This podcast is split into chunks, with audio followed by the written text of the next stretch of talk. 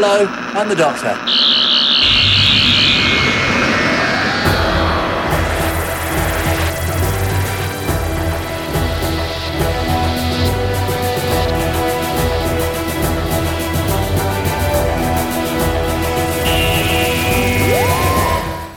Hey, Who fans, welcome to the Big Blue Box podcast. My name's Gary, My name's Adam. and this is episode 26.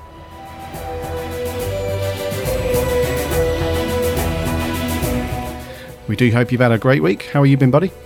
Yeah, I've been really good, mate. Yeah? really good. Yeah, I, you know, I was quite tempted to to come up with a silly name in that intro, considering what we're reviewing this week. When you said my name's Gary, I was going to say my name's Bin Liner or my name's Fire Escape. My phone's. Ah, so you're going down the Red Kangs. Uh, Oh. Yep. Yeah, well, I would I would be a Yellow Kang, but they're, they're all they're all gone, so Yeah. Wiped Yeah. out, mate. wiped out. But yeah, been a good week. Um, how about yourself? Yeah, not too bad. Um, it's been an emotional week. Oh, Emotional so? week, yeah, because um, along with watching Paradise Towers, um, which I is also always emotional. Um, a Pex. Bloody Pex. Um, yeah, so along with watching Paradise Towers, um, I also put on um, an adventure in space and time, Oh right. uh, which was a mistake because I ended up just blubbering at the end like a like a stupid child. yeah, yeah. Yeah, and then there was a certain uh, Doctor Who actor that won a, a big award, um, and his speech really got to me as well, and uh, some of the clips they were going through as well, which we'll come on to. But uh, Mm. yes, it's been a little bit emotional, but um, it's been a good week. So you're all cried out. I'm I'm cried out. Yeah, I must admit, actually, I mean, I'm I'm a I'm a big softie.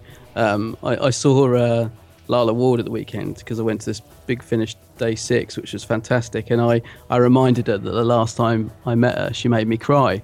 She was like, Aw. "What? What did I do?" I said, "No, I just I'm just too emotional." Because she did like a cool little video clip for Geeks Handbag, and it was really good. She like she didn't just sort of say hello, and you know she put, put a lot of effort into it, and it really got to me.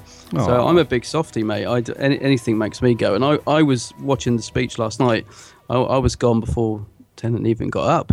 Oh, And even watching the clips, I was going, yeah. Aw, so mate. yeah, I'm not one to talk, but it was emotional, yeah. it was. Yeah. Um, well, it's not really been up to anything else, really. Um, read some more of my um, being um, uh, my Doctor Who book that I picked up a little while ago. Um, oh yeah, yeah, uh, only human, um, which is quite cool. I like in the um, like in the banter between Captain Jack and the Doctor in that one, and uh, yeah, it's all right. Is this the one? Did this go on to be the the TV episode with Tennant, the Yes, uh, Human Nature? So I guess it's quite different. The book. I mean, if Captain Jackson, it, then obviously it's different. yeah, there are. It, the storyline and, and the plot is basically there, but they've changed quite a bit for the, the episode. But um, the book's not bad. You can tell it's written from a very, uh, it's like a screen. It's written for screen. You can tell that, as opposed as opposed to a classic kind of novel based story. But um, but no, it's it's very cool. Yeah, because I, I mean, Yeah. I love I love that episode. It's one of, I think it's a, a really good two part of that one. Um, only slightly let down by the end. I don't like the bit where the doctor's falling over the controls and makes the spaceship blow up. Seemed a bit bit of a sort of wrap up ending, but it's a it's a really good story that about the doctor being, um, you know, having to turn human to hide from an alien race. It's a nice nice idea. Hmm. So I haven't got the book. Uh, I wouldn't mind reading it. Yeah, I think it was reissued, wasn't it? Is that the one you've got? It was like re redone last year or the year before. Yeah, they they they did a, a story, didn't they? They picked one for each Doctor, and uh, right. the books are um, yeah, they're like black and white. That's Uh, right. I remember. like, yeah, yeah. I remember the on the series. Yeah, yeah. yeah. That's it. Yeah, yeah. They were good. I did get a couple of them actually, but um, yeah, I didn't manage to pick that one up. But I will. It's probably come down in price now as well. So yeah. but um, yeah, apart from that, not much. I, I'm still buzzing. I mean, I had, a, had an absolutely wicked day at Big Finish Six. oh Um, yeah, tell us about it. excuse me, we are in for an absolute treat when we go to Day of the Doctors. I tell you, um, I'm even more, if it's possible, I'm even more excited Oh, cool. than than I was before um, because when you it's the first I've been to one of these events. So when we got to the hotel, you're a bit hyped up because you don't know the layout of the hotel, you Yeah. don't know the sort of system. And I sat down in the little bar and was like, right, let's look at the program and suss our day out. And it's really, well, it's not complicated, but it, it looks it when you first, you know what I mean? You know, when you're sort of all flustered and hyped up and you look Yeah, at it, yeah. and it does look incredibly complicated.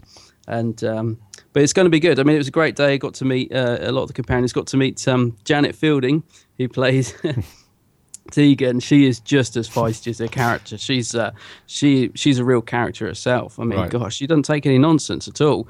Um, she told me she doesn't like my beard. Uh, she Oh. was like, "I don't get beards." Uh, I was like, "Oh right." Um, but it was a good day. Um, who else was there? Matthew Waterhouse was there. He's really nice. Um, I, and you know, Adric gets a lot of stick, and He does, Matthew he? Matthew wrote that book. I don't know if you've read it, Blue Box Boy, um, which I really like. But he's incredibly honest in it, Okay. um, and I think he, yeah, he, he kind of, um, I think he sort of upset a few people, you know, because he does sort of he does sort of tell it how it was. I think, um, but I've I've always really liked Matthew, and they did a good panel uh, with him, and they do seem to slip back into not picking on him, but they I, don't know. It's it's it's almost as if nothing has ever changed. You know, you've got sort of um, who played in this? I've forgotten her name. Sarah Sutton, Sarah Sutton, Janet Fielding, Matthew Waterhouse, all on stage. You know, like the original TARDIS team from the Fifth Doctor era, and it's just like I don't know. They're just they're just the same. You Right, know, they're still yeah. sort of putting Matthew down, and but he does give as good as he gets. Don't get me wrong. Um, so yeah, it was a really enjoyable day. Got lots of signatures. Um, there was loads of people there. It was massively crowded, um, and yeah, we are going to be in for a good time. I'll tell you. Day of the uh, Doctors. Yeah, yeah. Can't wait for it to come round. That's going to be awesome, isn't it? March. It's going to be brilliant. Yeah, I'll, tell you the best bit uh, is when you get home and you just because I just loved it. I got back because the whole day went so quick, and as I say, you're a bit flustered and you're trying to get all your autographs and you're trying to get a few of the panel talks in. You know, you're trying to do it all.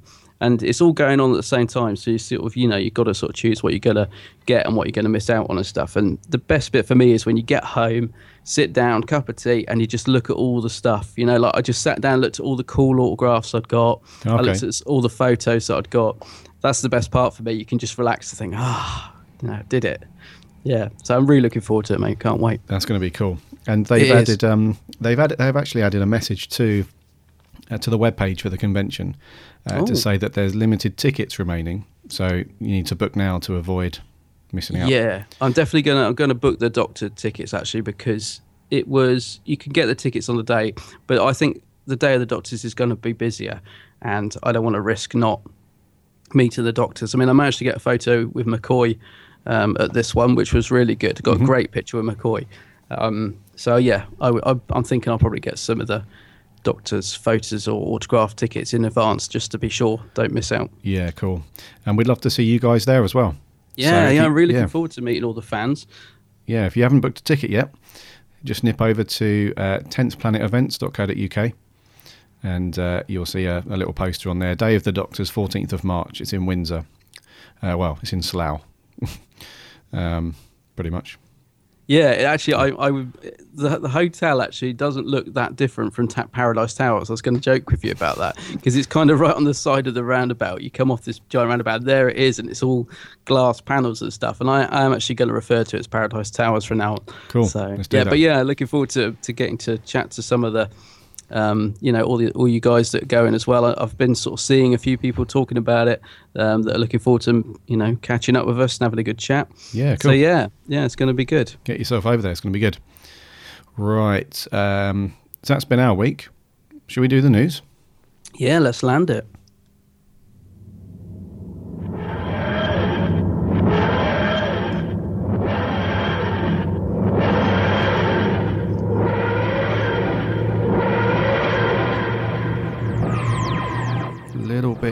To the left. and we're good. We're good. Excellent. We're good. We're good. I was going to say I wanted, wanted to, you to give me a Time and the Rani landing, but then I remembered you haven't you haven't watched that treat yet. Uh, not yet. Uh, but it's a bizarre one. It, it the TARDIS lands in a rainbow, okay. and it's I think it's I think it's the only time it's ever done that. And I believe they say on the commentary that the people who did the effects that week or whatever just didn't know how the TARDIS landed, so they they did it like that. So yeah, if ever I say to you, give me a Time and the Rani landing, that's what I mean. It sort of lands, a rainbow comes down, the TARDIS just suddenly appears. okay. Yeah, something for you to look out for when, when we finally do get round to reviewing it. Hold on a second. The people who are doing the visual effects Mm. didn't know how the TARDIS landed. Yeah, I believe. I think that's what they say uh, on the on the commentary. It's been a while since I've Wow. listened to it because I remember thinking, what, what what's going on there? Like, why does it la- You know, why does it land in a rainbow? Yeah, Fair dues. Fair dues. but I'll, I'll have to go back and watch it and and see. Right. First bit of news, buddy. hmm This is quite a cool one. There's been a lot of chatter about this over the last week or so, Yeah. or last few weeks, and uh, it involves the um, the streaming service Netflix. And there's been so much chatter recently about um, a lot of BBC programs being dropped.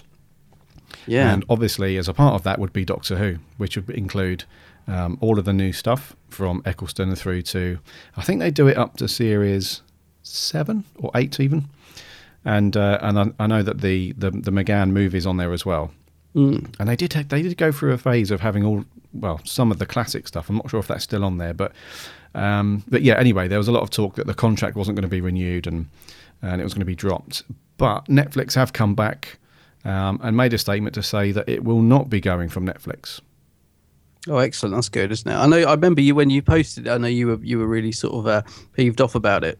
Um, So yeah, but it's good that they've they've obviously. I guess there's a lot of um, rights to sort of clear and stuff with it because of all the different writers and that. So maybe it's just a case of they had to get all that sorted first. But yeah, it's good news. Yeah, it is cool because there's quite a few evenings where um, I watched um, some vids on my iPad before I go to sleep. And if there's nothing on, um, quite frequently I'll jump onto Netflix and just put an episode of Doctor Who on. So Mm. that would have that would have sucked if there was um, if there was if, I- if I couldn't do that. So yeah, uh, definitely. Yeah. so that's very cool. And also, it's a way for um, it's also quite cool to binge watch Doctor Who on Netflix sometimes Mm. because you can just you can put on like the first episode at the at the start of a of a series, and there's no this is incredibly lazy I know, but there's no getting up to change discs and stuff, and it auto plays to the next episode. You can just stick it on, and just get a pot of tea, and away you go. Yeah, So I, know, I know what you mean. Yeah, and and also it's good for anyone that's sort of because they're they're done like you know like you said the whole lot is on there. You know, if someone is sort of flicking through and oh there's that Doctor everyone keeps talking about. What is this then? It's there. Do you know what I mean? It's it's good to just have it out there so Yeah. that people can access it and you know like new people find it and curious people might just click on an episode you know and get into it. So yeah, it's a good thing. Yeah, and there was um, there was big uproar as well. Um, We we Who fans we uh, we don't take stuff lying down. There was um, Oh, no. there was at least um, at least two petitions that I saw, which had several thousand people complaining and stuff. So Yeah, we uh, we brought the fight. We brought the fight to them. good stuff. We don't take it lying down. So uh, No way. so that's good news. No more um, Yeah. no more rumours about Netflix and uh, Doctor Who disappearing. It's going to be. I'm not sure how long um, it's going to be here for. I'm assuming for at least another year. These contracts last. So, Oh, I would have thought so. Yeah, yeah. so that's all good. At least. Yeah. Yeah, very good. What's next, dude? So yeah, the next bit of news. This is a curious one, isn't it? Russell T Davies uh, in, says he's interested in writing a Doctor Who movie, and this is, um, you know, I find this strike quite strange considering what he's been saying recently about how he wasn't interested in coming back to Doctor Who, and you know he's concentrating on other things now. It was, you know, obviously proud of what he did, but it, it was over and done with. So I'm quite surprised to hear him saying this, to be honest. I was um, I was really really confused by this one Hmm. because um, I would have thought because his remember when we we spoke was it last episode or the episode Yeah. before we spoke about this where um, we found out that every year um, the Moff asks him to come back and write an episode and he always declines Exactly. and then the I think it was the Radio Times wasn't it They had an interview with him and you know he finally said you know it's not that I've you know I just want to move on I'm I'm done with Doctor Who you know it needs to move on and all that kind he was quite he actually put a bit of a downer on the whole thing for me really because he said there should be no there should be no anniversary for the 10th uh, the 10th anniversary. You shouldn't celebrate that because we've just had the 50th so it doesn't make sense to now do the 10th um, which I didn't agree with. Yeah, and then he, yeah, and then he was saying that he didn't want to come back and write another episode, which was even more confusing to me because, um, you know, as we said, there would be a lot less pressure on him because all he's doing is writing a a, single episode. It's not, you know, it, it, it pales in comparison to being showrunner and having to Oh, manage yeah. all of that stuff. So, but then yeah, like you say, he's come back now and said that if there was the possibility of a Doctor Who movie, he'd be up for it which doesn't make sense to me because if you speak to any writers who have written for movies, it's a big, big job.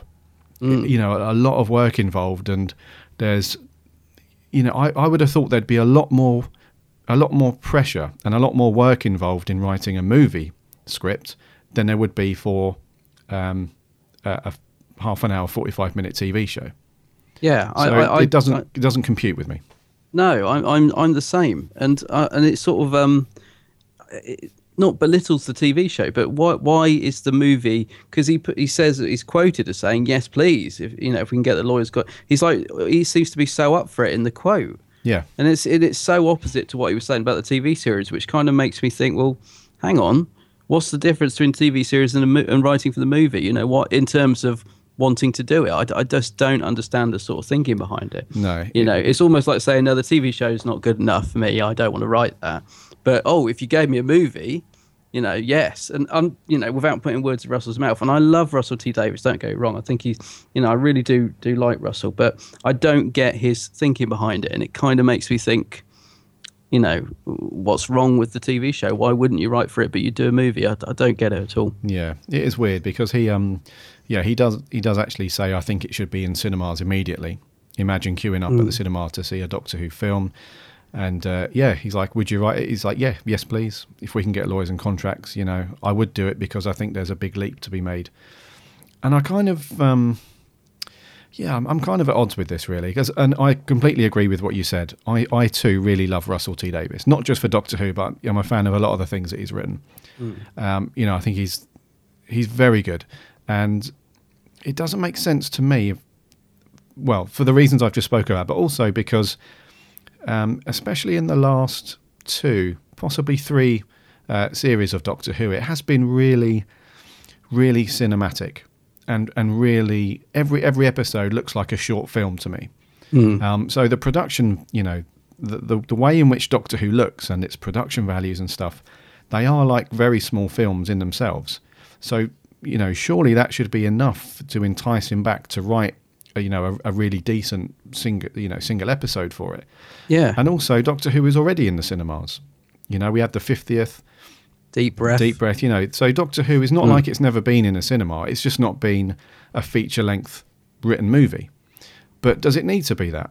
I'm not sure how I'd feel about having another Doctor Who movie at the moment because you always run into you always run into continuity problems when you do mm. like a, a, a movie because it's so hard. It's like a fixed. It's almost like a, a timey wimey thing, isn't it? Isn't it? It's like Yeah. a, a fixed moment in time, and it's very hard to reference that because people start arguing about what's canon and what's not canon, and it's just it gets a bit messy. So I'm not sure about this, mate. I'm I'm I'm not really sure why he said that. What based on what he said last week. And also, to me, the, the the timing doesn't feel right for the for a Doctor Who movie at the minute. To me, like you said, because they've we've already had episodes in the cinema, and because the show's still on air, and we've got Capaldi, and like you said, if you do a movie, how's that going to fit in with it? It doesn't quite feel the right time for a Doctor Who movie either. To, for, to me, Yeah. And also, if you who do you, out of Russell T Davies and Steven Moffat, who do you think would write the better full movie for a cinema? Um, well, it off my heart says Russell T Davies, Mm-hmm. um, but I'm not sure if Steven Moffat wasn't showrunner at the time, then possibly the Moff because you know, like we all know, a, a lot of the the episodes that he wrote for Doctor Who previous to him being showrunner have been some of the best. Yeah, Um, so I'm not sure. At the moment, it's Russell T Davies because he's wrote some of the best episodes in, in the newer Doctor Who for me. Some of my favourite episodes have been written by him, but mm, I don't know. If if I'm being totally honest, I wouldn't want either of them to write it. If I'm being totally honest, yeah. I'd want somebody um, completely different to do it. Yeah, I think I think I'm the same, and it sort of maybe have their input or or um, at least the current showrunners' input to sort of try and keep it, like you said, those continuity going, and so it does sort of um, appeal to a new audience, but also fits in with the TV show if they were to do it. So Yeah, yeah, yeah. maybe have uh, the Moff as a what do they call it as um guidance on it or whatever. yeah, just a producer, really. Producer. Yeah. Yeah. exactly. Yeah, that would work. Yeah, creative director. Well, I don't know. Creative Moff. Yeah, the creative. Moff, yeah. creative Moff. So anyway, Russell T Davies is not down for writing any more Who for TV, but if there was a movie, he'd be up for it. So take that how you will. Yeah. Yeah. Anyway, on some better, some better news. Mm. This was a happy. This is well. This was um. We had the National Television Awards, didn't we? Yes, I, I, I didn't realise that. I, I missed the beginning. Actually, I didn't realise Steve was on last night. Um, so I missed about the first twenty minutes. But Yeah. thankfully, I didn't miss anything because I switched on, and oh, I was getting really bored. and I was I was so close to turning off just before this fantastic moment that we're about to talk about. I can't literally. We're about to switch off. Yeah, Um, and I'm so glad I didn't because Mr. Tennant. yeah, Hello, Mr. Tennant, winning your uh, your um, contri- your special contribution award. Where did that come from? I don't know. I, I, I was almost as surprised as him, and it was a brilliant moment, wasn't it? I mean, his face was just—you could tell he had no idea. You know, it was a really, really great move. Yeah. Um, and I was so pleased for him. And the clips they showed, you know, on the screen um, were just really great. I thought, you know, Billy was there, uh, Russell was there, obviously, yeah, his dad. Um, the Proclaimers sort of introduced it, didn't they? Because, uh, you know, that was a sort of nice little hint of what was coming up. So it was a really great, great moment. I, I was chuffed for him. And he he's he's so the man, isn't he? I mean, when he got there and he straight away made a joke, you know, and he's so on the ball and he just comes across as such an, a brilliant person. Um, yeah, truly deserved, I thought. Yeah, absolutely. He was. Um, yeah, that, that's what I said earlier. I was, I was I was choking up a little bit, you know, um, because he's.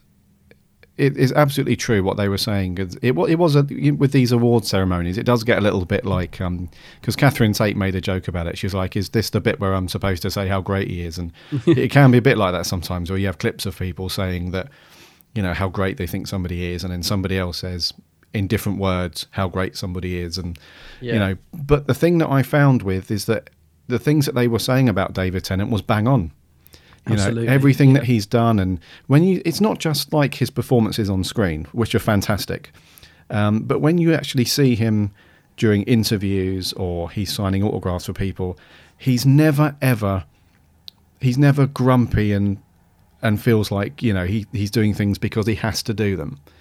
Not once have you ever heard people say things like I queued up for an inter for a, an autograph and David Tennant just you know grumpily breezed past us and, and didn't want to know.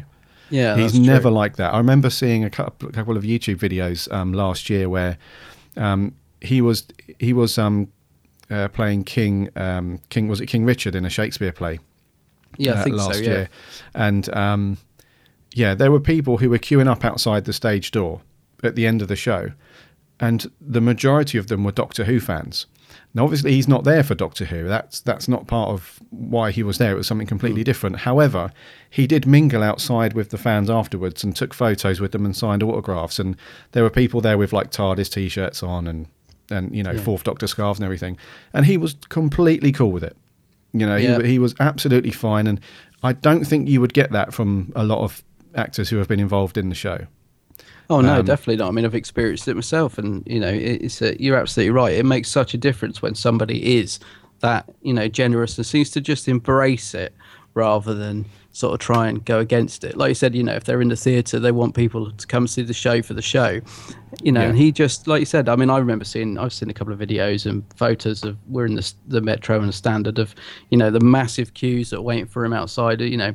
And he just goes with it, he, or he seems to anyway. Just Yeah. seems to go with it and, like I say, embrace it, and, and that's you know that's a great thing um, to to do. It and is, he, and yeah. he is an incredible actor. You know, sometimes these awards you sort of think, yeah, you know, it's great, but it's I. I truly think it's deserved. He is when they showed the clips of all the different things he's done, some of which I'd forgotten. I was thinking, oh yeah, I forgot. You know, he did that Casanova. That was great. Um, he's, you know, he is a really fine actor.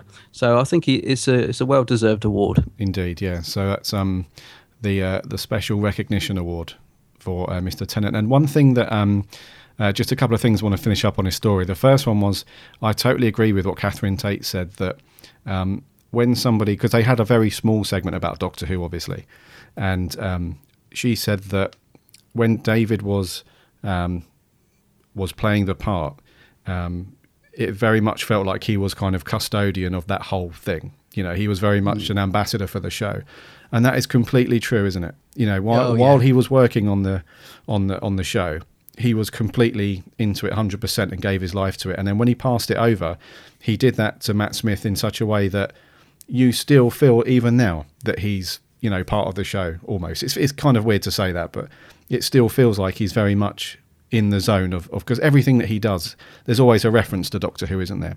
Yeah, definitely. No. Yeah, there was um there was a video that was online um a couple of weeks ago. He was on a he was co-hosting a radio show, and um there was like a joking bit where they were playing the opening music to Broadchurch, uh, which is brilliant by the way, and he was made up his own lyrics to it. Oh yeah. Did you see that? Yeah, Yeah. brilliant. And so ev- good. Yeah, even in that, he spoke about Doctor Who. Yeah. You know, so and he doesn't. That's what I was saying. He really doesn't mind, and I love that about David. That's probably the one thing that I love about him more than anything else is that even now that he's left the show behind, he still very much carries the torch almost for it. You know, Oh, doesn't. I think he's really proud to be be a part of it, isn't he? You know, Yeah. he, you know. Well, he's a, he was a fan of the show, wasn't he, before? So it's just yeah, you know, I think he just just loves loves it, which is great. Yeah, and uh, just lastly, I really enjoyed the uh, reaction videos from the Who Addicts guys. Did you see those?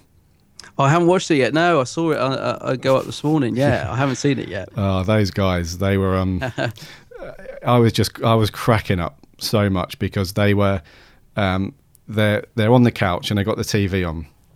And um, you can see the, the tension building up because they're they're getting onto the bit where they're announcing the uh, the best drama, which Doctor Who was nominated for. And uh, they had their fingers crossed and they were rocking and stuff. And as we now know, um, if you haven't seen it yet, you'll probably know already that Doctor Who unfortunately didn't win. Um, that award went to Downton Abbey, but they went ballistic.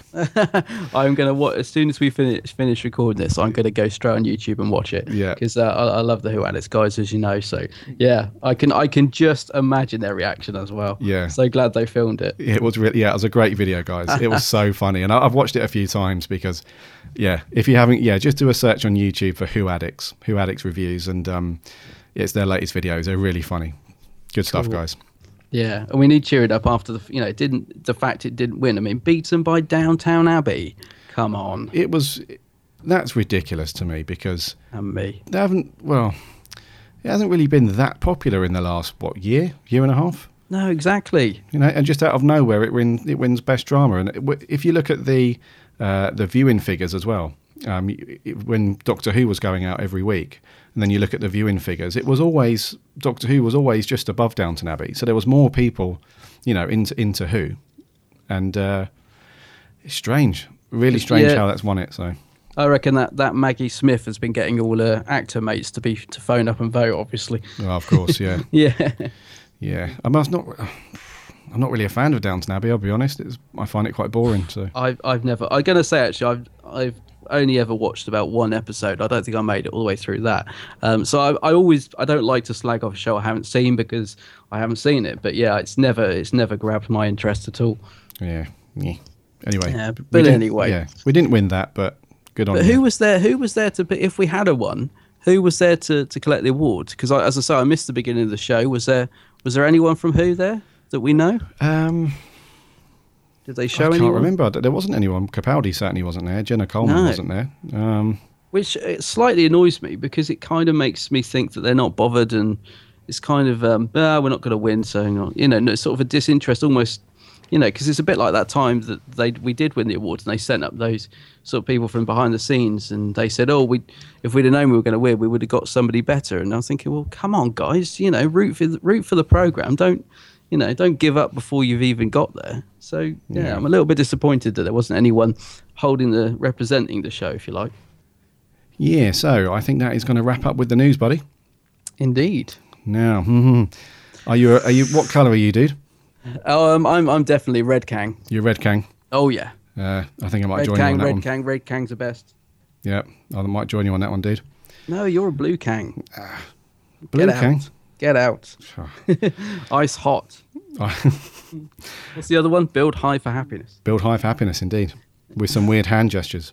Yeah. So if you haven't guessed from all these ridiculous quotes, we are reviewing this week the Seventh Doctor episode. I nearly said Time the Rani.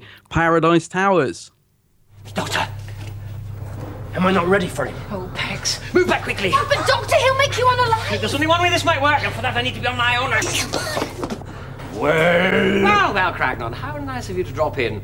I'm so glad. I wanted to have a few words with you about the shoddy design of this building. I mean, take this door, for instance. Look at it.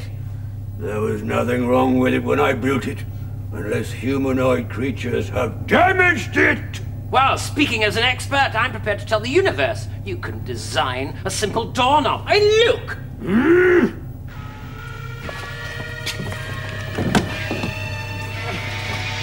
Ah, poor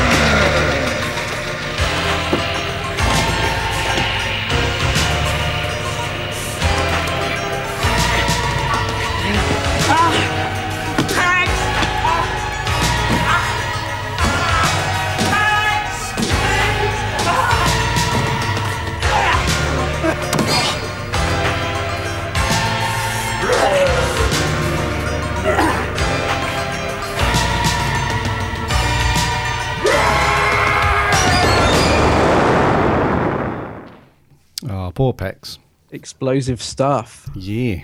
Now, correct me if I'm wrong. Is this the second second McCoy story you've watched? The the only two you've watched are Remembrance and this one. Is that right? Um, yes, you are correct. Yeah. Yes. Yeah. So, was it ice hot, or are you going to take it to the cleaners? I'm loving all We've these been saving quotes, that one yeah. um, I will reveal more as we go through. Okay. I don't want to. I don't want to uh, go straight in because I think my opinion might change slightly as we're uh, as we're talking about it. But um, Okay. um, I'm on the fence right now. Right. I'll be honest with you, buddy. Um, but I know that you quite like this one.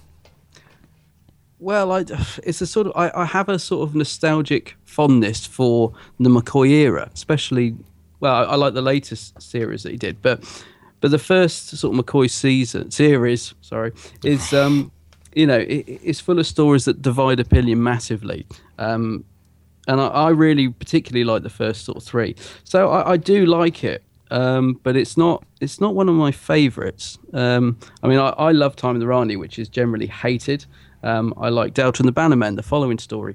Um, this one kind of sits in the middle of those two, so I, I do I do like it, but I also I was rewatching it yesterday, and it's different when you're viewing it through a sort of critical eye, if Yeah. you know what I mean. I found myself really cringing um, at, at certain bits. Um, whereas you know when you're sort of watching something, you just I just sit and enjoy it, and it is an episode that I enjoy. But I also watching it from a critical point of view yesterday found a lot of fault with it. Um, You know, there's a lot of there's a lot of bits in it that, that just really made me cringe. But I do I do like it. I, I, I really like the concept of it. I, lo- I love the actual. I love the world that we enter with these characters. Uh, that's what I like about it. And I, you know, this idea of a rundown tower block and it all being so confined in in there. Um, I do like the actual idea and the story itself. Right. But I think watching it again yesterday, um, I think it is very much let down by um, the sort of execution of it. Um, some of the performances, it's very pantomime. Um, you know, in in the performance, like the Kangs now, it's almost like watching a sort of West End theatre play at, at times, especially the first episode. Um, but I, I do I do like it. I, I do think it's there's a very good story at the heart of this. But I, I think yeah, perhaps perhaps the execution of it is not is not great. Yeah, I I agree with you, mate. I was um because I, I did start to watch this when I first got the DVD months ago now. Um, I think I got through the first um, the first episode and halfway through the second, uh, and I can't remember now why I stopped watching it. It wasn't because I didn't like it at the time. It was um yeah, I can't remember why, but yeah. So I watched this um at the weekend, just gone, and I rewatched most of it yesterday and um, I had the same feeling both times that I watched it, and that was um, exactly what you said. I I really like the idea, the plot, and the the concept, and you know this whole story about this rundown, uh, sort of isolated tower block where you know there's some kind of creepy, dark stuff going on. I really like that idea, and um, the the the thing the thing that kind of lets it down for me is what you said, which is it's very it's very pantomimey, uh, Yeah. very panto, um, and I I was the same as you, probably a bit more. I was cringing probably throughout most of the story um, at things like uh, the sets, the costumes, a lot of the acting. Um, just yeah, a lot a lot of it just made me think like, oh, what am I what am I doing? Why am why am I sitting here watching this again? You know, Yeah. sort of halfway through the second viewing, I was thinking, why am I sitting here watching this again? You know, it's um, yeah, it's uh, it's weird because it's kind of like an internal an internal struggle with me because I really like the story, and uh, and I really like certain elements of it, but then you know, the, a lot of production values just killed it, and uh, yeah, and I, you're going to hate me for saying this. I know you are. I, I can see your reaction already, but um, I'm just I can't get into McCoy. Really? I just can't get into. Maybe because I haven't seen enough of his stuff yet. Um, But yeah, it's I just can't get into it, mate. And I, you know, and I, I love you, and you're going to hate me for saying that, but I just can't get into it.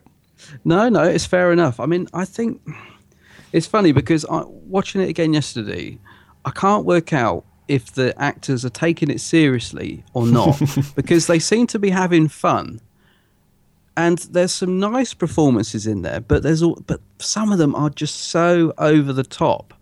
Um, I mean, I I like uh, you know the guy who plays like the deputy chief caretaker, um, Clive Merrison, I think his name is Yes, yeah, you know, like the second in command. Yeah. I, I quite like his performance, but watching it again yesterday, I can't work out if he's sort of taking it seriously or not. Do you know what I mean? There's like certain scenes where he's got some nice dialogue, and there is a lot of humour in this episode as well. Some of it which just falls as flat as a pancake. Um, I'm thinking particularly the bit in the lift uh, where Mel and Pex get stuck, and she goes, "Oh, well, as long as we don't get stuck between floors," and he gets stuck between. Well, as long as the lights don't go out, and then the lights go. Oh, I was really groaning. I was thinking, oh, I, I was sort of imagine watching it with you, thinking, oh god, you'll be, you know, really groaning at this, because it's um, it's one of those episodes. I think. I, you know when you like something and and then you sit and watch it with someone, Yeah. and you see it through totally different eyes. Mm-hmm. Yeah, I think the McCoy era for, era for me is like that. You know, I, I can quite happily sit here and watch it and, and it, you know, just sort of overlook anything that's not great. But if I'm watching it with someone, you sort of notice all the bad things. And I was noticing, noticing a lot of bad things yesterday. Yeah, Um, yeah. eh, You know, but I don't know. Do, do you think the cast are taking it seriously? Because I honestly don't know. It seems like Yeah. some of them were just sort of yeah. I was going to camping say, it up a bit. I, I don't know, just going way over the top. There's a scene that that caretaker just talked about, the deputy chief. There's a bit where he sort of um, goes, "It'd be in the rule book, wouldn't it?" Hmm, like that or something like that. And it's so over the top, and I and I quite like it. But I'm thinking he's just yeah, he's just yeah. taking the Mickey. Really, he's not really. You know, this is sort of, you know, is going down the sort of path where it's gone beyond realism. You're not sort of, you know, you're not believing in the story Mm-hmm. when people are sort of acting like that. And I, I don't know. It's a bit of a mixture of of sort of comedy, and then there's some very dark elements to it, isn't there? I mean, very much. Yeah, you know, it's like the two old grannies, um, Tilda and Tabby. I love the characters because they're really silly and they sort of remind me of something you might get in a Douglas Adams script or something. You know, it's a really nice little scene, and then suddenly they're getting this horrible old silver knife out, and when they capture Mel and, and fork sticks and stuff, and it suddenly turns very dark. You know, when they've got that netting over her face and stuff, and yeah. It does turn uh, dark. It, it gets erratic though, doesn't it? Because it sort of goes from really silly to something you would just can't take seriously at all to something that's suddenly quite nasty. Mm-hmm. And I don't know if they got the balance right. You know, I don't know if it's the direction or performance or what. Yeah, no, I was um, yeah, just sticking with the um, with the supporting cast for a moment. I thought that Richard Briers was okay. Um, I actually really preferred him as the as the great architect rather than the, the caretaker. Oh gosh, well that's that's interesting because I'm completely the opposite. To Are that. you oh, okay? Yeah, I, I like I I'm really like Richard Briers as an actor. I always have done, um, and I, I like him as the as the chief caretaker. But as soon as he turns into Kroagnon, oh, I just groan. Uh, I just think he's way over the top, and the voice and everything just is awful. I'm I'm, I'm really surprised that you're you're the opposite. Yeah, that's weird because um yeah, because I thought when he uh, when he it was like he was possessed, wasn't he? Near towards the end, the last twenty minutes, and um, I I just thought that was that was okay because there was well, if you think about it, there's no there's no rule book on how somebody who's possessed should play that part. Do you know what I mean? So it's not you can't base it on anything factual. So I think he's just having a bit of fun with it. But when he's actually just you know the normal you know chief caretaker, he's got this really annoying kind of voice that he that he puts on throughout the entire episode, and yeah, I, that just that just annoyed annoyed the crap out of me when he was talking like that. Like, Yeah. you know. So Yeah, because he is kind of playing for laughs, isn't he, Briers? Which I mean, he is, a sort, of, I suppose, known as a comedy actor, and but he's a very good actor. That's the thing, and he is playing it for laughs in this episode. I feel. Yeah, he is a little bit, and I I completely agree with you about the rest of the cast. I'm not sure that they were taking this seriously. No. and, and I've got to destroy one person, Oh, which is Howard Oh, I Cooke know as who Pex. is. yeah, yeah, Howard Cooke. What the bloody hell was he doing in there? Oh, I know. It's really he's yeah he's he's bad. It's a terrible. Oh, Oh my god! It's like they just yeah. they found somebody in the car park and said, uh, "So we've got this part that we've written in at the last second because we want to just ruin this story a little bit more. Do you fancy just jumping around and acting like a twit for a while?" And this guy's like, "Yeah, right, twenty quid. I'll do yeah, I think I think the scenes featuring him are the worst. I mean that that that bit where he pulls a light off the wall and then bends it. I was just thinking, oh, and again, it's not something I've really noticed when I've watched them, you know, because you just don't. And then I'm sort of watching it and making notes yesterday, thinking, oh, the, you know that this is bad. And then he bursts through the door and he's got that line. I mean, I know he's supposed to be, uh, you know, a wet lettuce, yeah, but he really does just yeah it, just all the scenes of him in are just um, you just groan don't you they're really really cringeworthy yeah. And what was the deal with the accent? Was he because he started out putting on quite a, a forced American accent to begin with, and then by the end he'd probably just got bored with that and wasn't. Am I, am I listening to that correctly? He was quite Yeah. American to begin with, but then that faded throughout the story.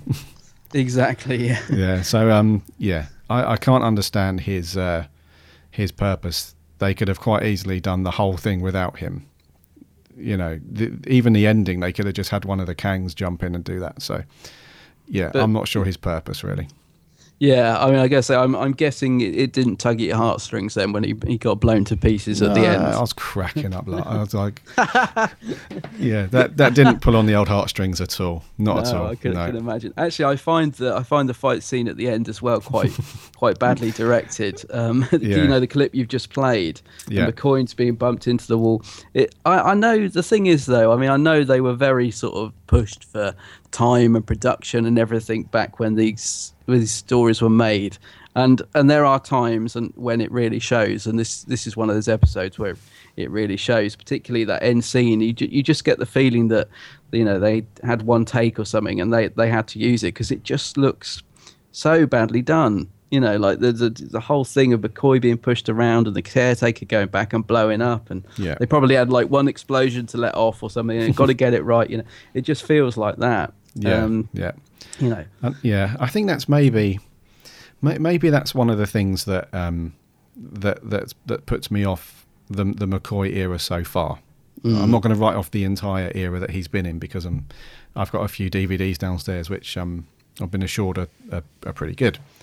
Um, but I think the the thing that does it for me really is that there's always been this certain charm about the classic Doctor Who where it's kind of like a running joke about things like wobbly sets and things not working. But the thing that I find with it is that if you go back to like the the Pertwee, anything from like Hartnell through to Davison and that kind of era, when you do see things like dodgy looking costumes or wobbly sets or doors that don't quite close properly and things like that, it has a certain charm about it, and, mm. and- which I can't really explain. It just has something about it which is which is just cool. But for some reason, this time frame and when TV was was really kind of moving along, kind of technological wise and and that kind of thing, for some reason it doesn't it doesn't feel right with the McCoy era. It feels like things should be taken care of at this point in time. You know, the the stage in which TV production was at that time. Because what we're talking about here, this is like late 80s, isn't it? With, this is 86, 87? Uh, 87, I think. Yeah. Um, 87, yeah, 87, yeah. So at this point in time, TV was had moved along quite a bit since you know watching a, a door open and not quite closing right and and all that kind of stuff and just really badly built props and stuff like this. And Doctor Who, this particular era with with McCoy suffers really badly with it, and it's something that I just can't move forward from. When you uh, in this particular story, And I saw your screenshot when you sent it to me on Twitter yesterday because you were watching it, weren't you? There was that bit where um, the, the chief caretaker's down in the basement, and there's this- There's this. It's just like it's like a Little Shop of Horrors, isn't it? It's two. It's like two light bulbs, isn't it? It's like two like strip And lights made smoke. in that. I assume they're meant to look like eyes. Yeah. are they? and um, you know, it's just it, it's gone to me anyway. It it gone from a point where Doctor Who had this certain charm about it, and through, through no fault of its own, because they didn't have enough money and time, and I totally get that. I totally understand, but it just comes across as very much blue petery, if you know what I mean. I do know what you mean. Yeah, Yeah. It's, it's funny. I mean, you mentioned that the the you know the cre- the thing in the basement, the, these two s- sort of lighting strips and smoke and that. I mean, I, I as I say, I've got a sort of. I think the thing I like about it is because it is there is a nostalgic s- side to it. Um, you know, well, I remember watching this as a kid, and I and I really quite enjoyed it. I think that's that's why I enjoy it now. It takes me back. Um, but even back then, I can remember the first time I saw those eyes and my heart sinking. I don't know how old I would have been actually, but I just remember sort of thinking, "Oh, that's that's dreadful." Oh, really? Like that. Yeah, I do. Even even back then, I remember thinking, "Oh gosh, that's." It seems lazy. It's like it's just Yeah. like a sort of bug-eyed monster, but really, like you know, look, they could have done something better than that. Yeah. In fact, if anything, it would have been better to have shown nothing and just had the voice. Yes, you know, just yeah. had something in the basement. You didn't. But the fact we've got these sort of two terrible eyes. But yeah, even back when I first watched it, I remember thinking, "Oh, that's bad." But I liked I liked the cleaners as a, a cleaners as a kid. The you know the robots. But looking at them now, I mean, they couldn't hurt anyone, could they? They're, they're the most cumbersome killing machine Yeah. you could possibly get. I mean, Yeah. you, the fact they move so slowly, their arm can just about raise up with this this saw. I mean, they they are a bit of a joke. But I like Yeah. the sort of design of them. I imagine if they were done now, they'd probably be quite good. But Yeah. but they yeah they don't exactly you know like I mean McCoy almost has to hold the hand to his neck, doesn't he, when he's getting strangled by Well, he does. Yeah. He does. He does, it, yeah, he does hold it, yeah, and it's so obvious, and you know, I think a lot of it's down. I think a lot of it's sort of down to the direction as well. I mean, you know, like I said, you if you hadn't shown anything in the basement, you could have got away with it. It could have been much more creepy and stuff. And Yeah, it would know. have been. It would have been better to have um, just just the voice, or maybe because Mm. um, remember the um, the uh, Tom Baker uh, episode, uh, Brain of Morbius. oh, great episode, yeah. Yeah, you didn't see what you didn't actually see the the brain, did you?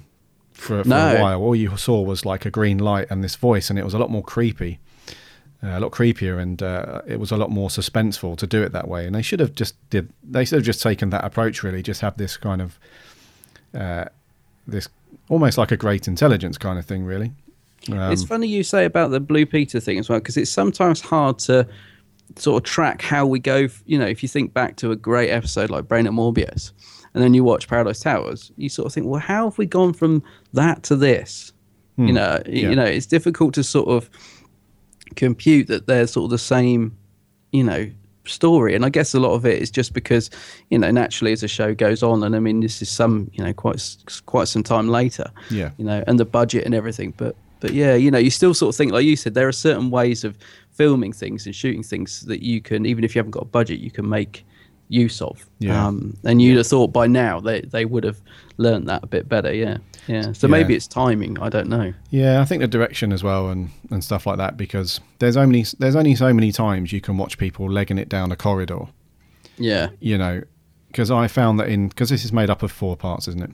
And I found that in each part there was at least a third of every episode dedicated to just people running around corridors, either shouting after somebody or trying to uh, run away from these really fast cleaners. Yeah, that's right. You Yeah. know, so um, yeah. what did I- you think of the music in it? Uh, I thought the music was okay actually. Yeah, because Yeah. I, I quite like it. I was I was watching um uh one of the extras actually afterwards. that's talking about this alternative score. Okay. Um, you can watch it with like uh, apparently this guy was commissioned to do a score and then they didn't use it. They changed it at the last minute. Um, and it's um it reminds me of the old Doctor Who music. It actually adds quite a sort of sinister edge to the scenes that are good. Okay, Um, but but right. I do I, I I don't know. There's something about the '80s McCoy music that I I kind of like. Um, it's very much of its time. I mean, it's got that orchestra hit sound that's just way overused, you know, Yeah, every yeah. two seconds. But I yeah, I think it kind of works quite well. And one of the scenes I like although it's a ridiculous scene. I mean, it's absolutely ridiculous, but I but I kind of like it because I like the way it's done. It's when McCoy escapes by reading out the rule book and gets them to stand up and oh, find yeah. their gu- I mean, it's such Yeah. a as if they would do that, but but there's something it's something charming about that scene, and the mu- and it's it goes on for ages. Like it's very unusual to get such a long scene with this nice bit of music in the background, mm-hmm. you know, and it's a it's nicely performed, Yeah. even though it's so stupid. I I just really like that little scene, but I like the music in the background as well. I think it's really it just all works really well. It's quite cool. I did. I didn't mind Yeah. the music actually. It's got like a um, kind of eighties uh, like electronic drum kind of synth down to it. It's pretty cool. Yeah, yeah. Um, so let's um, let's let's talk about McCoy quickly. yes, yes. Um, so you, you you're a fan of McCoy. Let let's uh, agree on that.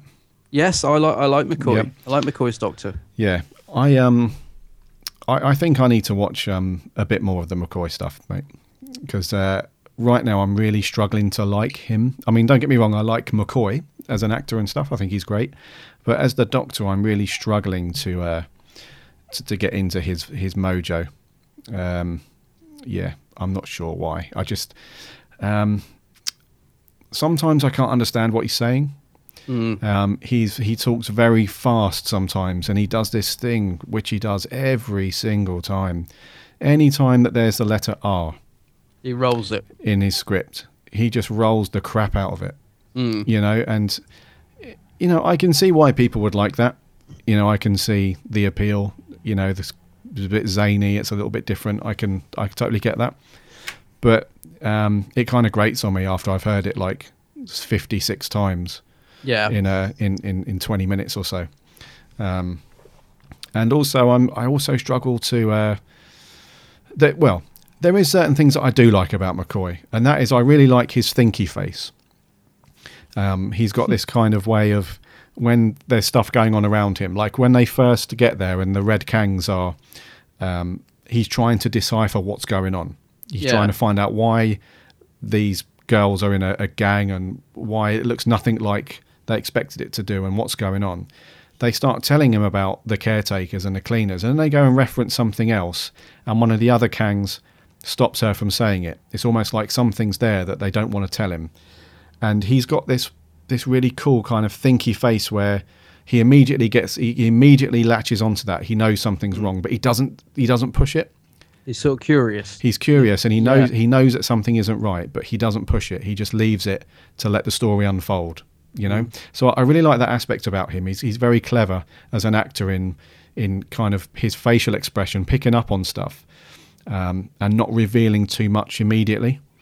Um, so i really really like that. And i like i do quite like his uh, his kind of his kind of zany nature at times. It's quite childlike and it's quite cool. But yeah overall i just I, I just feel i just feel it's a little bit hard to watch for me.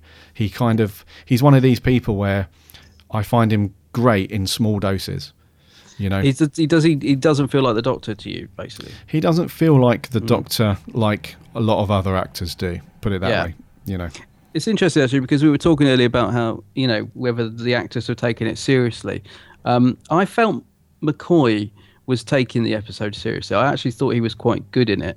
Um, he does progress. I mean, that's the thing. I think he, I think he said this himself that he didn't really know what he was sort of doing in his first series, and then, you know, he sort of kind of really got into the part as it went on, and I think he was really hitting his stride by the third series, and then it was cancelled. I think if we'd have had a fourth series with McCoy, um, he was really, really getting into it, and he developed he developed his Doctor quite a lot by the end of um, end of the third series, as, as you'll see. Yeah. But but I agree. I mean, this is only his second story. I don't know where it came in the production block, so I don't know how you know whether it was the second story to be recorded or whatever. But but yeah, I think considering it's such an early episode, um, I actually thought he was quite good in it. He seemed to be taking this, taking it seriously, even when others around him, you know, were sort of really sort of um, going OTT. So I, I quite enjoyed him in the story. But but I I do think he progresses. I was wondering if he sort of if you could see a bit of Troughton in him with this sort of clownly, clown-like character or Yeah. not. Yeah, a little but just not the charm, really. Yeah. I don't know.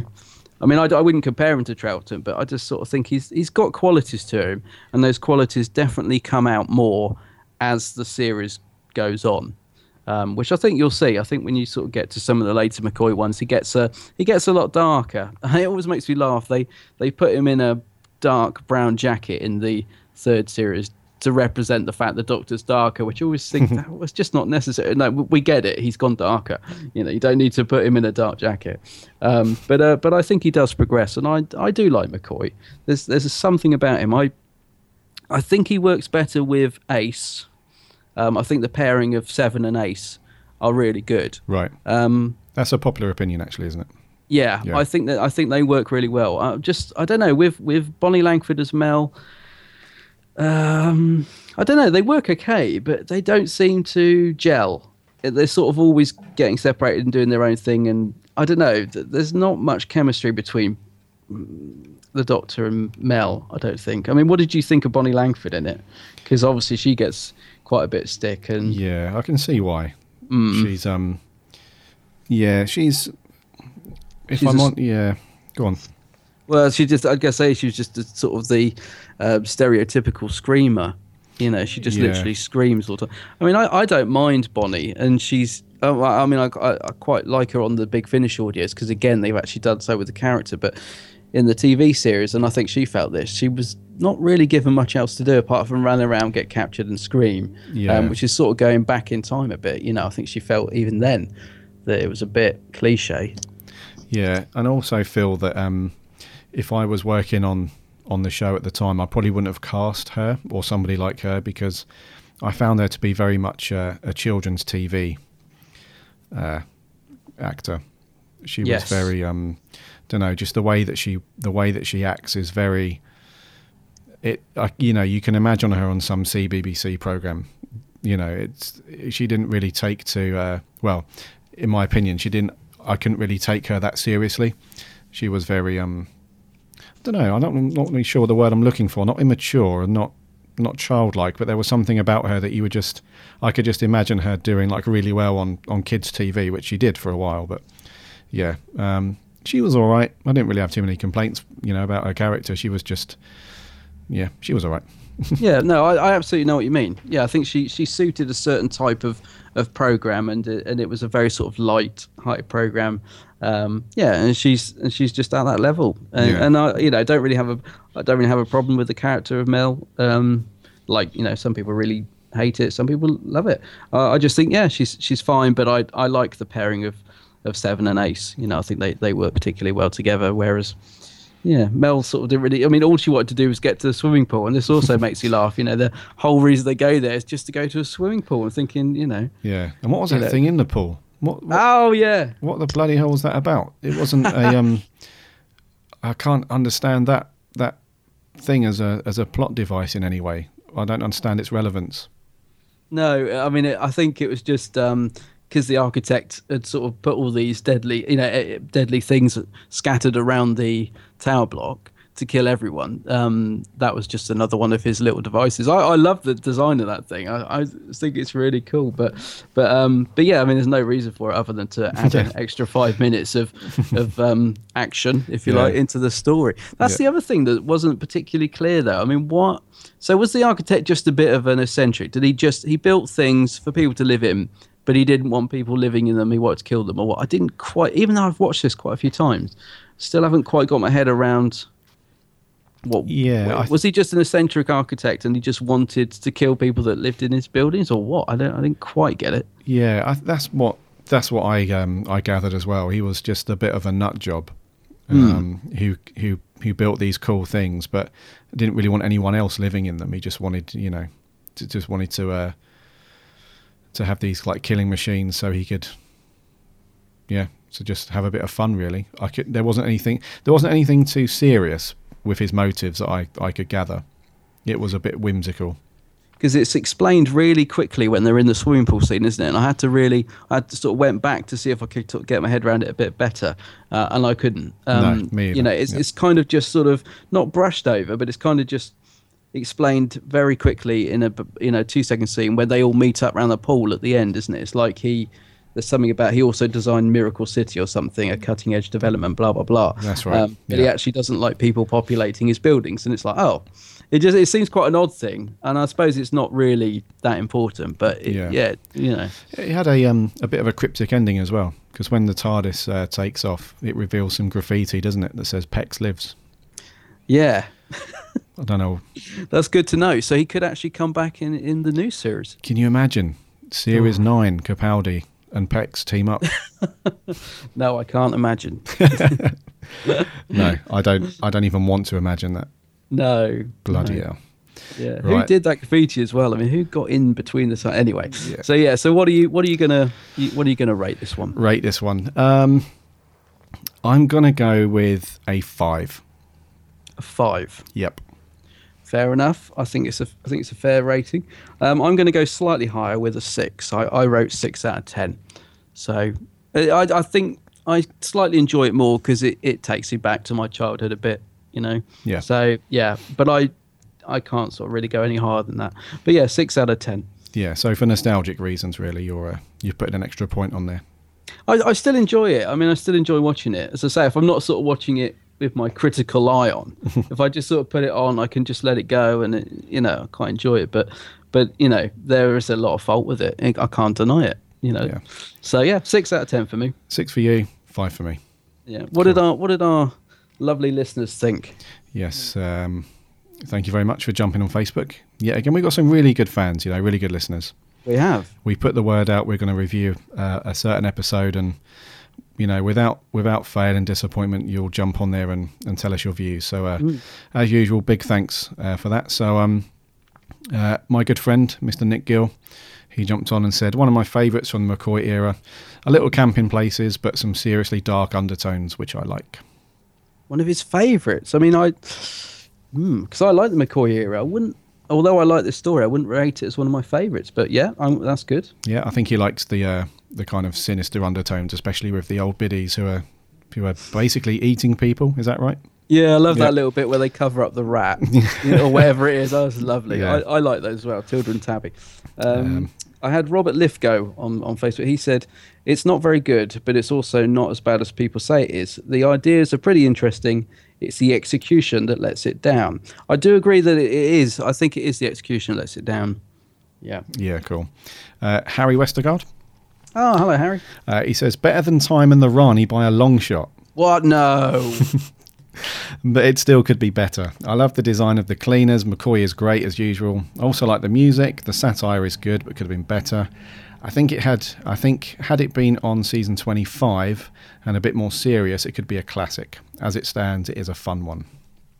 Yeah, I think I, he's got a good point there um, because Andrew Cartmel, script editor, took a, well started to get some big input in um, after this story, and you can see his influence on it. And I think Harry's right. If this had been in the next series, um, and they had taken it a bit more seriously and made it a bit darker, I think it could have been because it has got a good dark undertone to it. So yeah, good good point, Harry. Yeah. Uh, Graham Pearson Hall, hope I'm saying that right, Graham.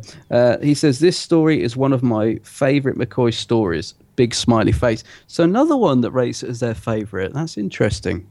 Okay. Interesting. Hmm. Uh, Kai. Hi, Kai. Hello, Kai. Uh, an all right story, inventive idea, but the production values didn't help to realise it to its full potential. Reasonable supporting cast, but the villain was a bit underwhelming. Six out of ten. Yeah, oh, so he's rated the same as me then. Yeah. six out of ten. Yeah. Okay. Uh, Jace House, he says it has moments of brilliance and a good concept, but lacks something. I would say it's my least favourite of that series. Mm, okay. And um, Jonas Sorensen says, I saw it for the first time yesterday uh, with mixed feelings. Uh, I actually liked the idea of the story, but there were parts I really didn't like. The cleaner robots were all not at all scary, and this half made up language of the Kangs should have been. Um, more childish. And then there's the part when the architect architect takes over from the chief caretaker. That just annoyed me. Um, that he was just painted silver. Uh, other than that, it was actually a fun idea. I will give it six and a half out of ten. Yeah, that's. I think that's very good points actually. Yeah, I forgot about that. After he got possessed, he was just literally painted silver, wasn't he? Yeah, he was. Yeah. you know, this is the ultimate way to spot if someone's been possessed. You know, so if you're out today in Sainsbury's or wherever and you see someone who's painted silver, there's a very good chance they're possessed by Kroagnon. Yeah, and just uh, hand them some some dynamite that you'd obviously have in your bag. Push them through a door. That music. Uh, but yeah, yeah. So yeah, I think some really good points from our for our listeners there. I agree with a lot of that. It's Yeah. funny. I was tempted to go six point five. I I nearly put that extra half on it um, because I was thinking that then brings up with last week's rating of of the beast below. But I kind of can't really give it that extra bit as much as I'd like to. Yeah, cool. So yeah. So thank you all very much. That's great. yes, thanks. What we doing next week, dude? Next week. Oh, you've caught me unawares because you know I changed the schedule yesterday. yeah, I don't know if you've noticed. You've changed the schedule. I changed. Yeah, I meant to tell you. Sorry. This is my Uh, li- this is my life, listeners. I completely forgot to tell you that I've completely changed the schedule, but there was good reasons for changing it. I just slightly mixed up. I think we're doing the Doctor's Daughter. The Doctor's daughter. Yes, we're doing the Doctor's Daughter. Hey. You okay with uh, that? I, I'm I'm cool with that one, I guess. Yeah. This Yeah. could change, people. Adam could just have a look and think, nah. I won't do it. I won't do it. I won't make a habit of this. It's just I was sat looking at the schedule yesterday. We had a few requ- requests in. Thank you to those that, that sent in requests. Um, and I, I for reasons that are too long to bore you with on the podcast, I had to change a couple of things around. And so next week's is yeah, the Doctor's Daughter, which is one I don't know how many times you've seen it. I've only ever watched it once. I've seen it twice, I think. Have you? Yep. Okay. All right. So yeah, you happy with that one? I'm happy with that one. All right. Let's do that one. Then. So, uh, yeah, listeners, next week, um, The Doctor's Daughter. Give us your thoughts on that one. Yeah. I think that's going to wrap it. Okay.